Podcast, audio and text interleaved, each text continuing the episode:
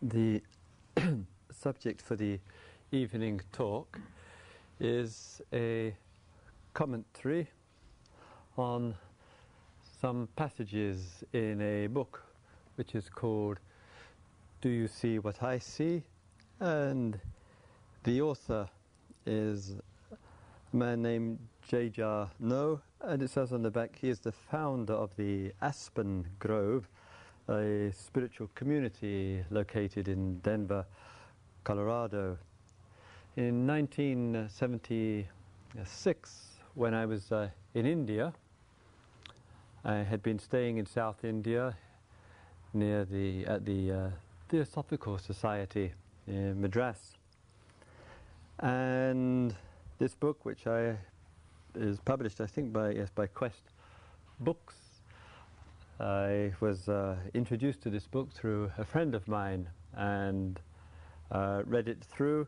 And one of the areas of the book and aspects of the book which I have appreciated in the book is the way that the author speaks about the value of faith, trust in spiritual explorations. And the in that, I have taken uh, one of the passages and I would like to read through a paragraph to you and then give some commentary on what the author has written and from time to time uh, select another passage and uh, do likewise.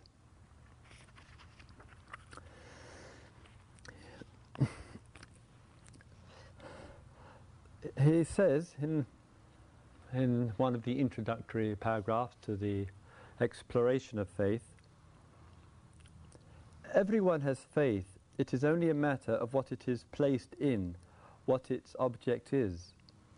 Most people put their faith in things that can be controlled and manipulated. This sort of faith is tenuous and tentative, since it's always conditional there is always an escape clause in one's commitment to faith. In fact, one's entire life is often no more than a large, non binding contract. Faith is almost always placed in things that can either be controlled or escaped from, just in case you can't really trust it after all. A person may put his or her faith in spouse, in the economy, the stability of a government, the security of a job. But faith is always present in all things, even when one fights against it. So sometimes we look at our, our life, and the, as the author points out, there's faith which is expressed through the conviction that we have that by engaging in things and following things up, that faith will be will realize some kind of fruition which will be of value for us. And we look to what we might call spiritual faith or religious faith. And that too has its um, presence for us. And sometimes what we notice that kind of faith is that the faith does need an object, fairly clearly defined. And in the definition of that object, there can be a response, mental and a heart response to that which we have faith in.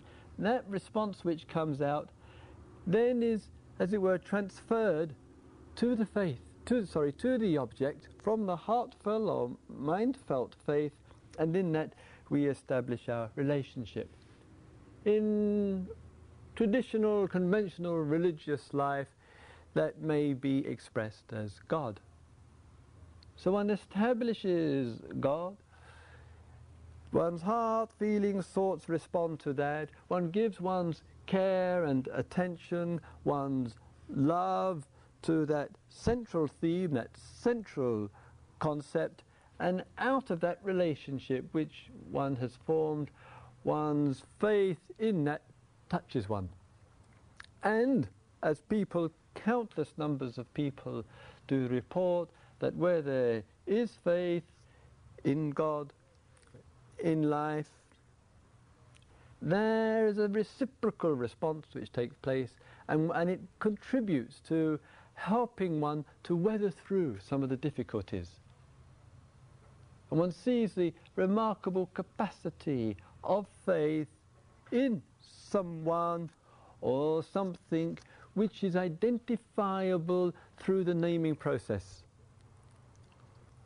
And it seems rather secondary in the scheme of things whether there is, in this case, a religious faith, God or not.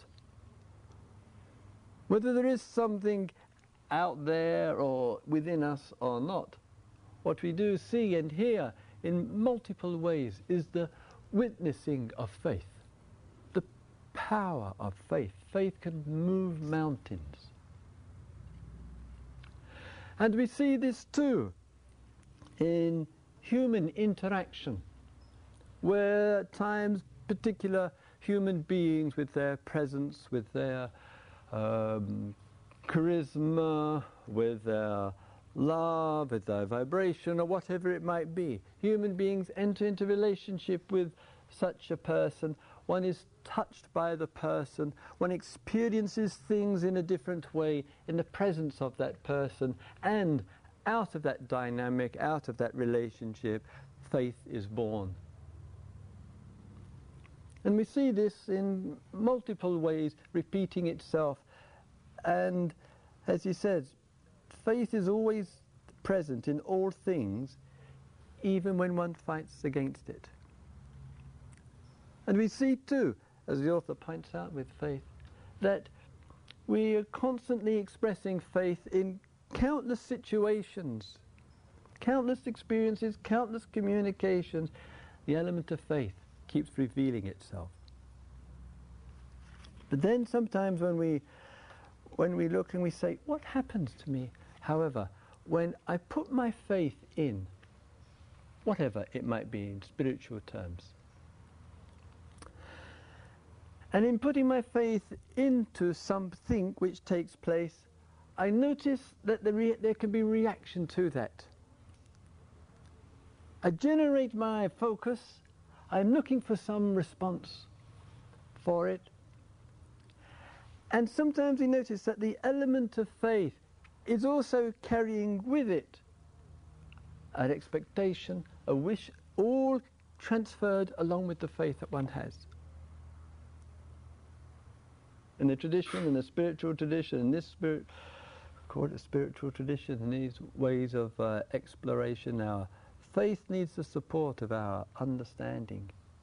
So if we're to ask ourselves, if we're really to take stock of our life and to really stop and to really ask ourselves with faith, what shows to me my faith is how I'm spending my life. What I have faith in shows itself to me in the way my daily life is going.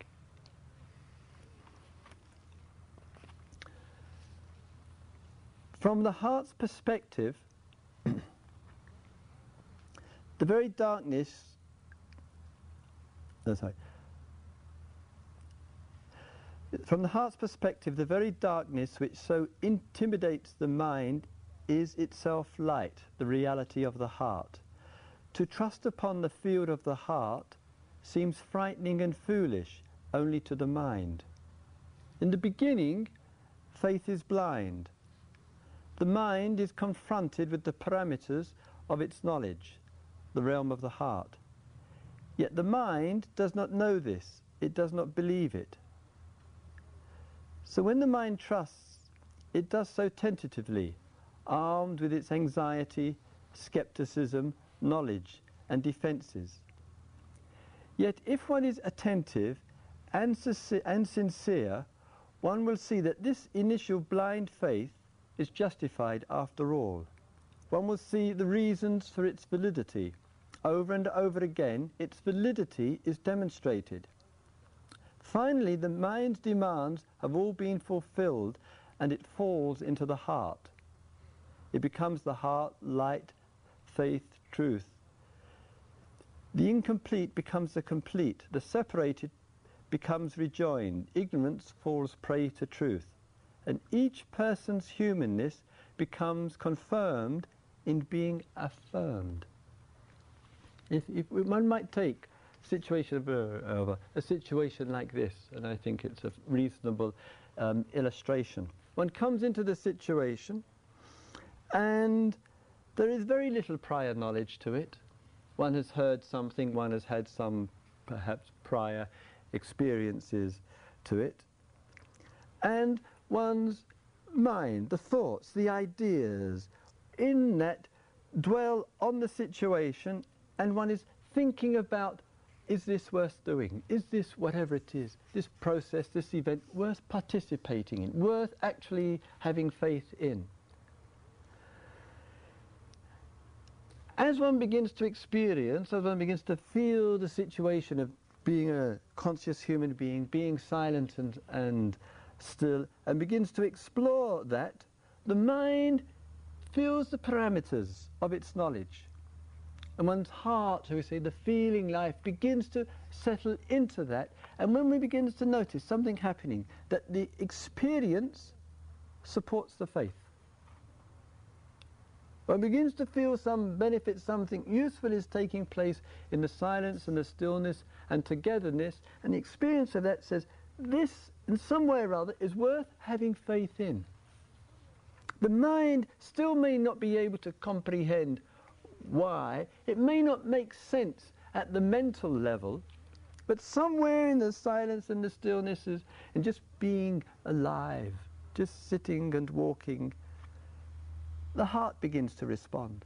So the initial mental life, as it says, can be, as many of you know when you come in, anxiety, armed with anxiety, skepticism, knowledge and defenses.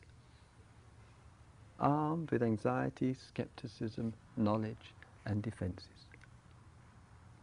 And if one is attentive and sincere, one will see that this initially blind faith is justified after all. One will see the reasons for its validity. I wonder if we have seen the reasons for its validity. the skepticism, the anxiety, the knowledge, and the defenses. What would, what would, what would validate that in coming into a situation in which we start experiencing that agitation and we might be telling ourselves, I shouldn't experience this, I should be much more, have much more faith, I should just let that go. What could be useful about those intimations in our mental life? And I think there's a certain kind of caution, even in the difficulty. And that caution, as he, as he mentioned uh, a little while before, that the, that kind of caution, even the anxiety, which is a, an appropriate kind of caution, which can have much wisdom in it, in a way is telling us, hey, I may not be able to have control over this situation. I may not be able to manipulate this situation. I'm not sure if I want to put my conventional faith into being here because I'm not sure what's going to happen, how it's going to unfold for me. And that, that uh, doubt, which one may not recognize, shall we say, fully enough, manifests as our anxiety, as our defenses, as our knowledge. That even in that state, there can be an understanding for us.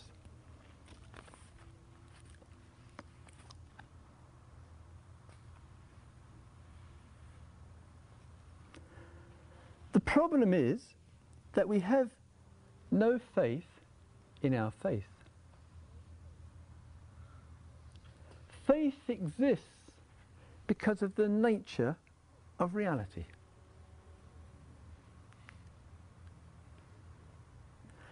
We need, therefore, to do nothing to live in faith, but to allow the current processes of life to continue unhindered by our own fear. We must begin to trust the very processes and reality we currently utilize and live in without trust. For these reasons, I say that we are already living in truth as truth, faith as faith. but we are afraid of it. We are already living in truth as truth, faith as faith, because, as he says, faith exists because of the nature of reality. Where there is reality, where there is this world that you and I are participating, there is faith. But something goes on in which we miss the current of that. We miss the sense of faith manifesting as an expression of reality. If they take not an unusual example. We look at a situation around us and see in that situation which is around us that it's having a substance to it, a real strength to it, and it seems to be really impacting on us. And to de- the degree that the situation around us is impacting on us is to the degree that we feel undermined by the impact.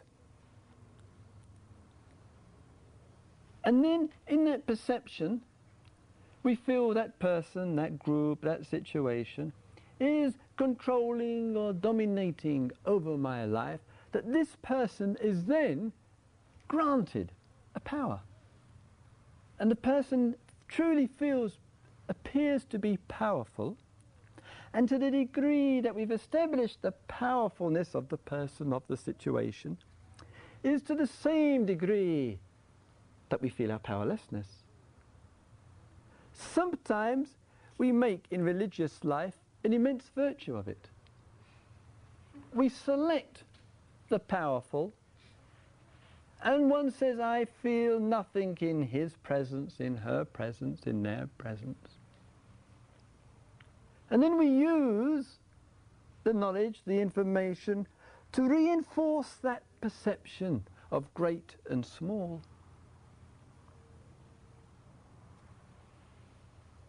Sometimes it's not in the religious life, it's in other expressions of life.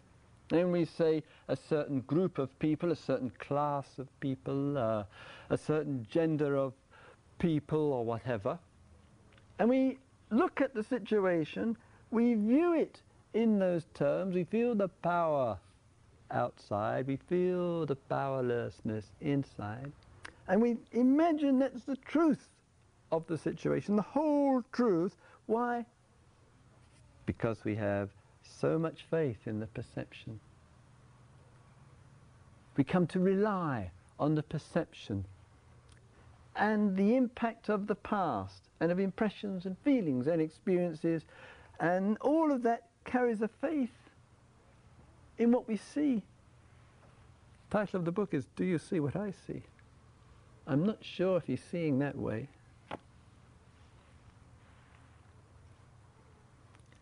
And we get, we get a kind of conviction in ourselves in the rightness of the view, the rightness of the perception, the rightness of the feelings.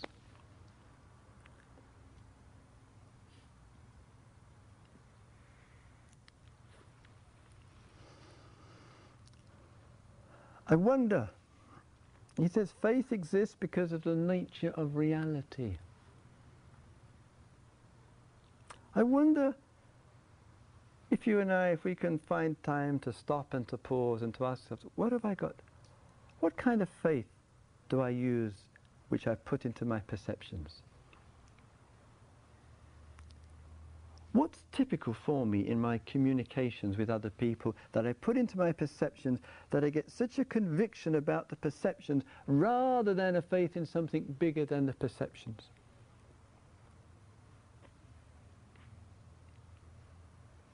So we see there's this whole mesh entering into the perception, and we're asking ourselves, can my faith free itself from a limited faith determined by my perception of the situation? Do I have enough faith in myself and in life itself and the nature of reality to say, I'll question my faith in this perception? I really will question this faith in it. I'll risk the confusion. I'll risk the muddled mindedness. I'll risk the anxiety, the agitation, the defenses, and all that springing out to, or in order to see whether my faith in that can open its doors. To move the mountain of that perception which we so, have so much faith in.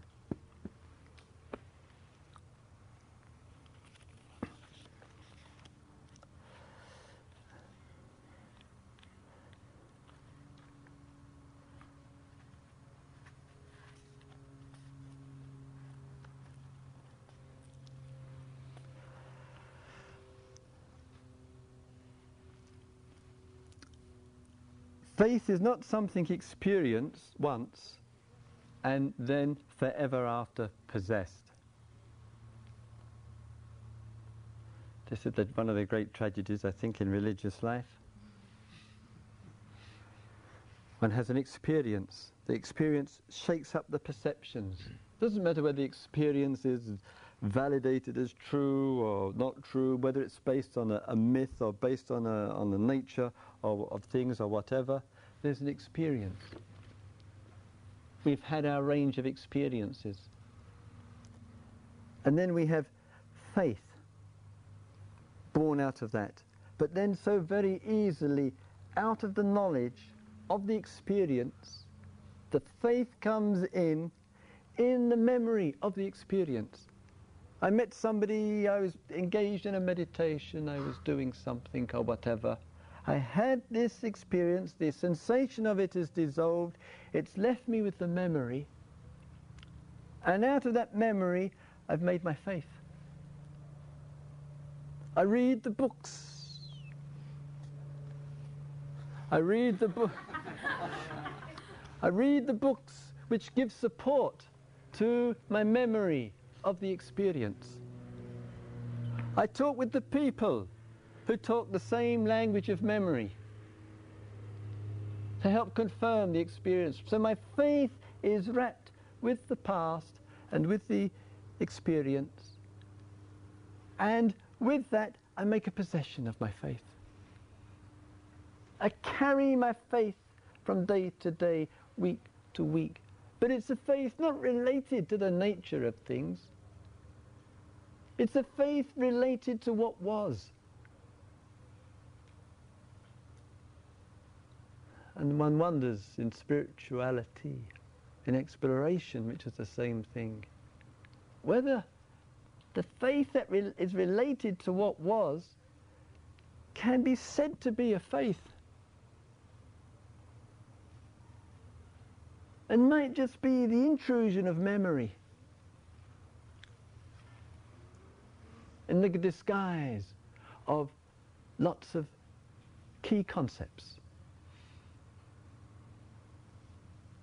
whether it's called God, Allah, Jesus, Buddha, meditation, realization, enlightenment, whatever the fancy word of the day.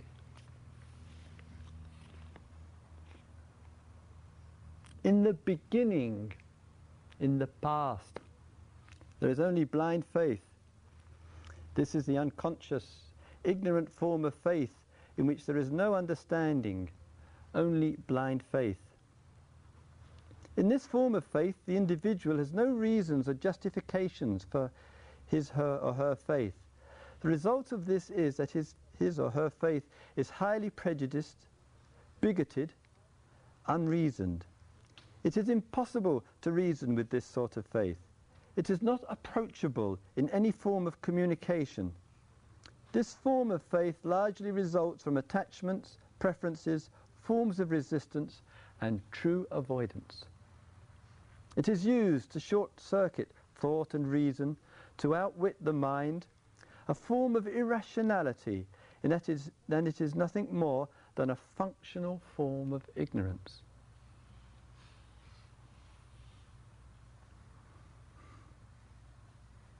and we pay the price.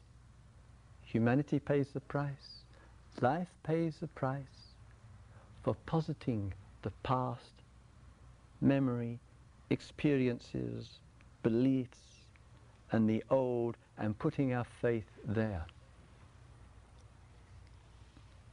Faith is in the nature of things.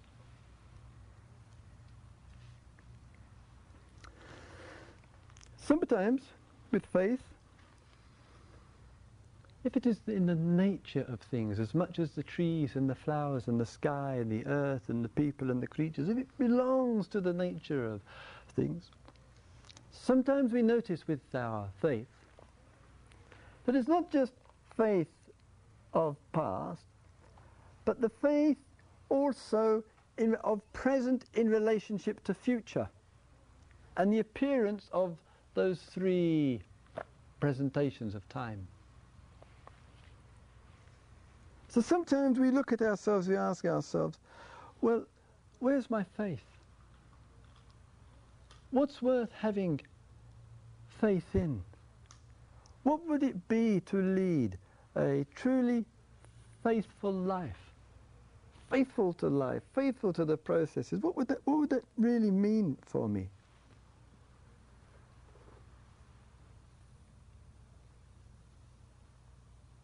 And sometimes because of the relationship to the present, the relationship keeps changing back and forth, and there's no standard perception of the, of the present.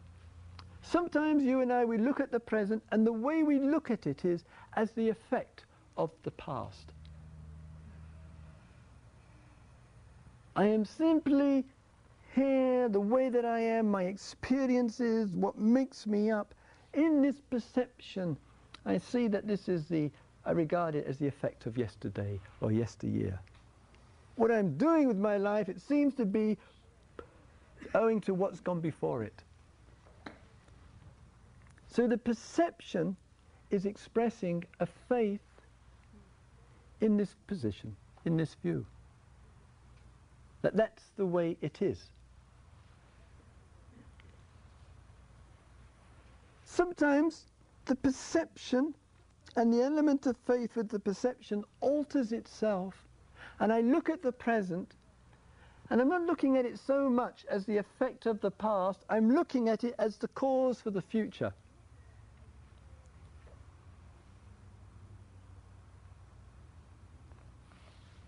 And th- the way I'm thinking, the way I'm feeling and looking at things, I'm, it's along the lines of if I start doing this now, if I get this going now and this becomes my beginning, then I will move forward into whatever. So what does it mean? If I can look at the same, what I call life, what we call nature, here and now, whatever, and my perceptions could one minute turn one way and one minute turn the other, what does it have to say about my perceptions? Doesn't have to show us the relativity of the view. If it shows us the relativity of the view, who on earth are we to forecast what will be?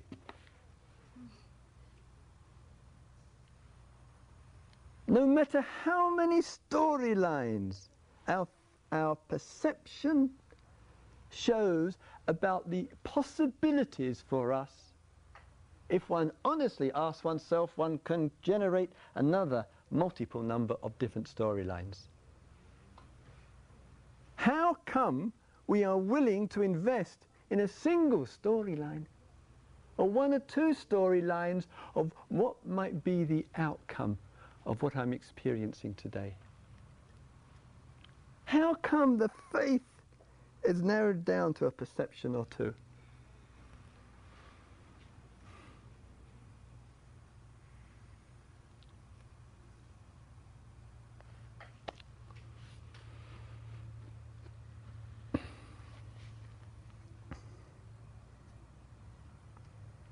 So I wonder whether we can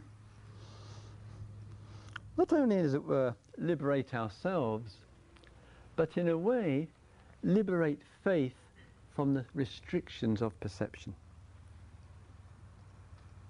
What would that mean? What would that feel like inside of us? I said, what, what can I do to liberate faith from the narrowness of perception?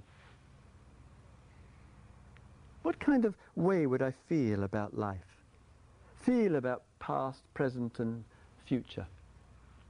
Acknowledging the conventionality of past to present, present to future, not denying those conventional arrangements and agreements. But what would it be to have faith which is, doesn't seem restricted to the perception?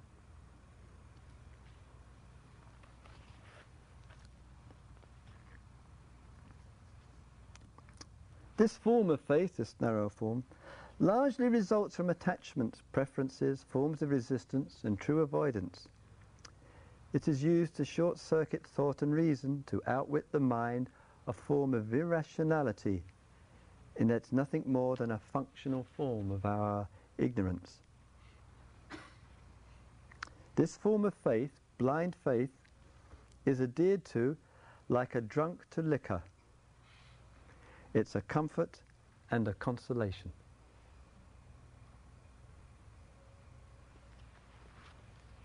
Sometimes, I think we notice now, looking in our relating,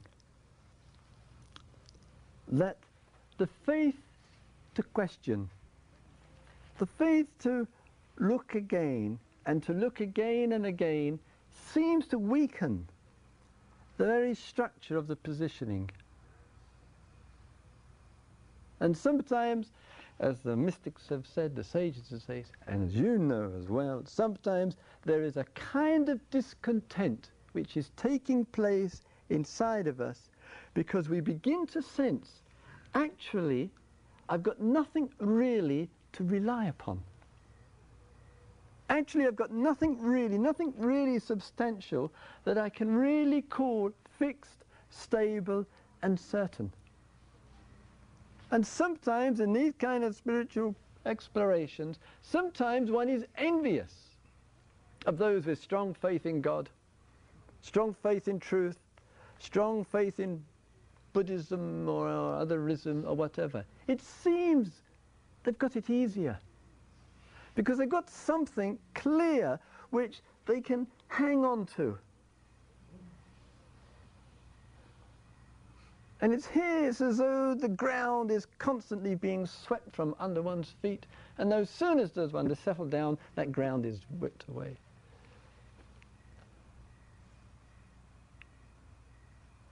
Not easy life. Not easy life. So, what kind of faith is it which says, I cannot rely on the perceptions I cannot rely on a particular object. And yet faith shows itself. It's a startling faith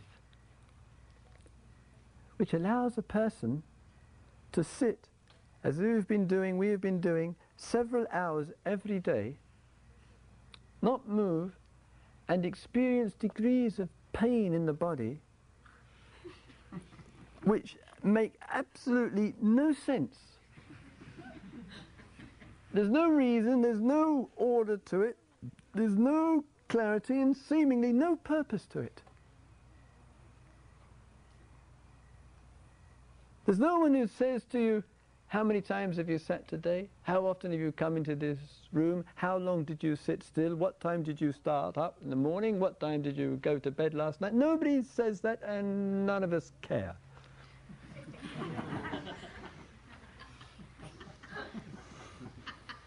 And one sits, and one hurts, and one pains, and one wonders why.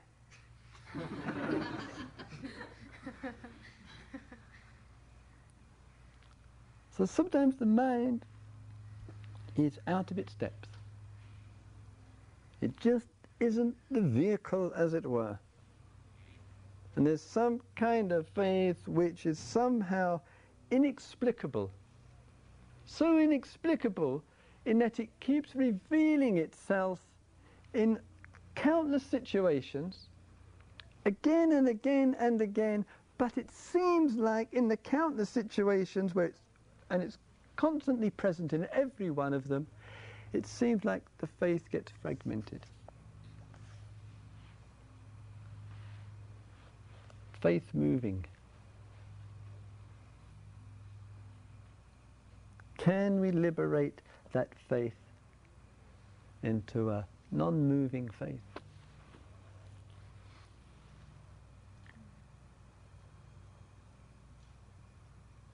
that somehow the faith is the nature of things.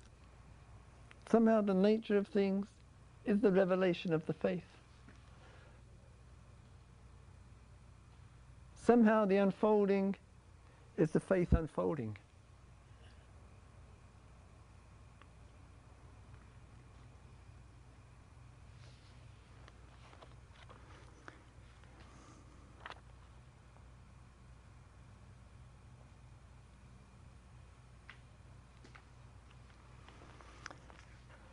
For a mystic, knowledge is totally metaphorical and symbolic in that it reveals nothing.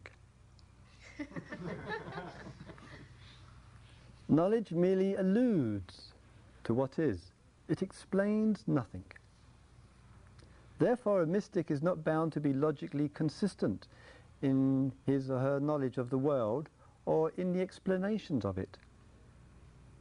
The important thing is not whether one knows the world or can explain it at all. The important issue is whether one can live in the world, appreciate the world, accept the world for what it is as it is. The important thing is not whether one knows the world or can explain it. The important issue is whether one can live in the world, appreciate the world, accept the world for what it is as it is. We live in a metaphorical, allegorical, symbolic, magical, mystical world in which we may either frolic enjoyably or labour agonizingly. I point to the magic of spiritual life as a way of indicating the magic in all that is. Still at the root of all explanations is a basic barrier of intuition. Intuition in faith holds the world together. Explanations explain nothing. Explanations explain nothing. And sometimes the sense of that some intimations inside of us with our uh, begin to affirm in a way the truth of it beginning, the deepest being of the human being begins to sense that the knowledge doesn't reveal anything, that it simply eludes. And sometimes when we, we when we let the intimations of that, the intuitions, as, as the author writes, writes there, then if the knowledge doesn't reveal anything, if it's only alluding in it as much belonging to the, what's the words he uses? The mystical. It's just belonging to all of that. And then if the knowledge is in that way, that intuition, that sense, means what kind of faith for that? All the knowledge is not what it is all about.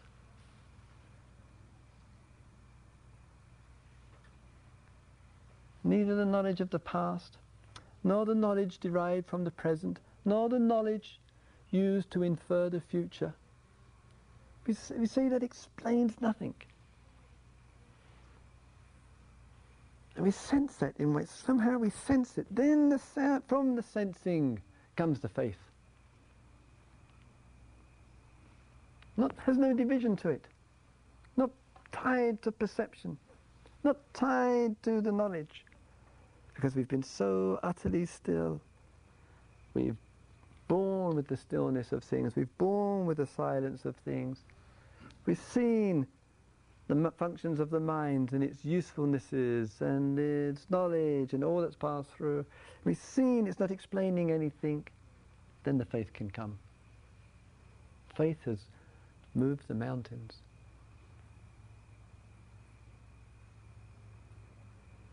So I say this life of faith is a life of faith.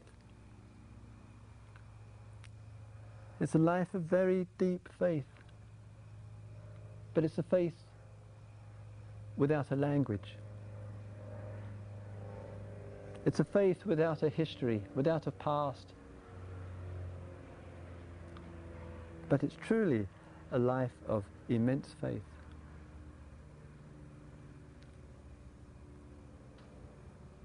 Let's have a couple of quiet minutes together, shall we please?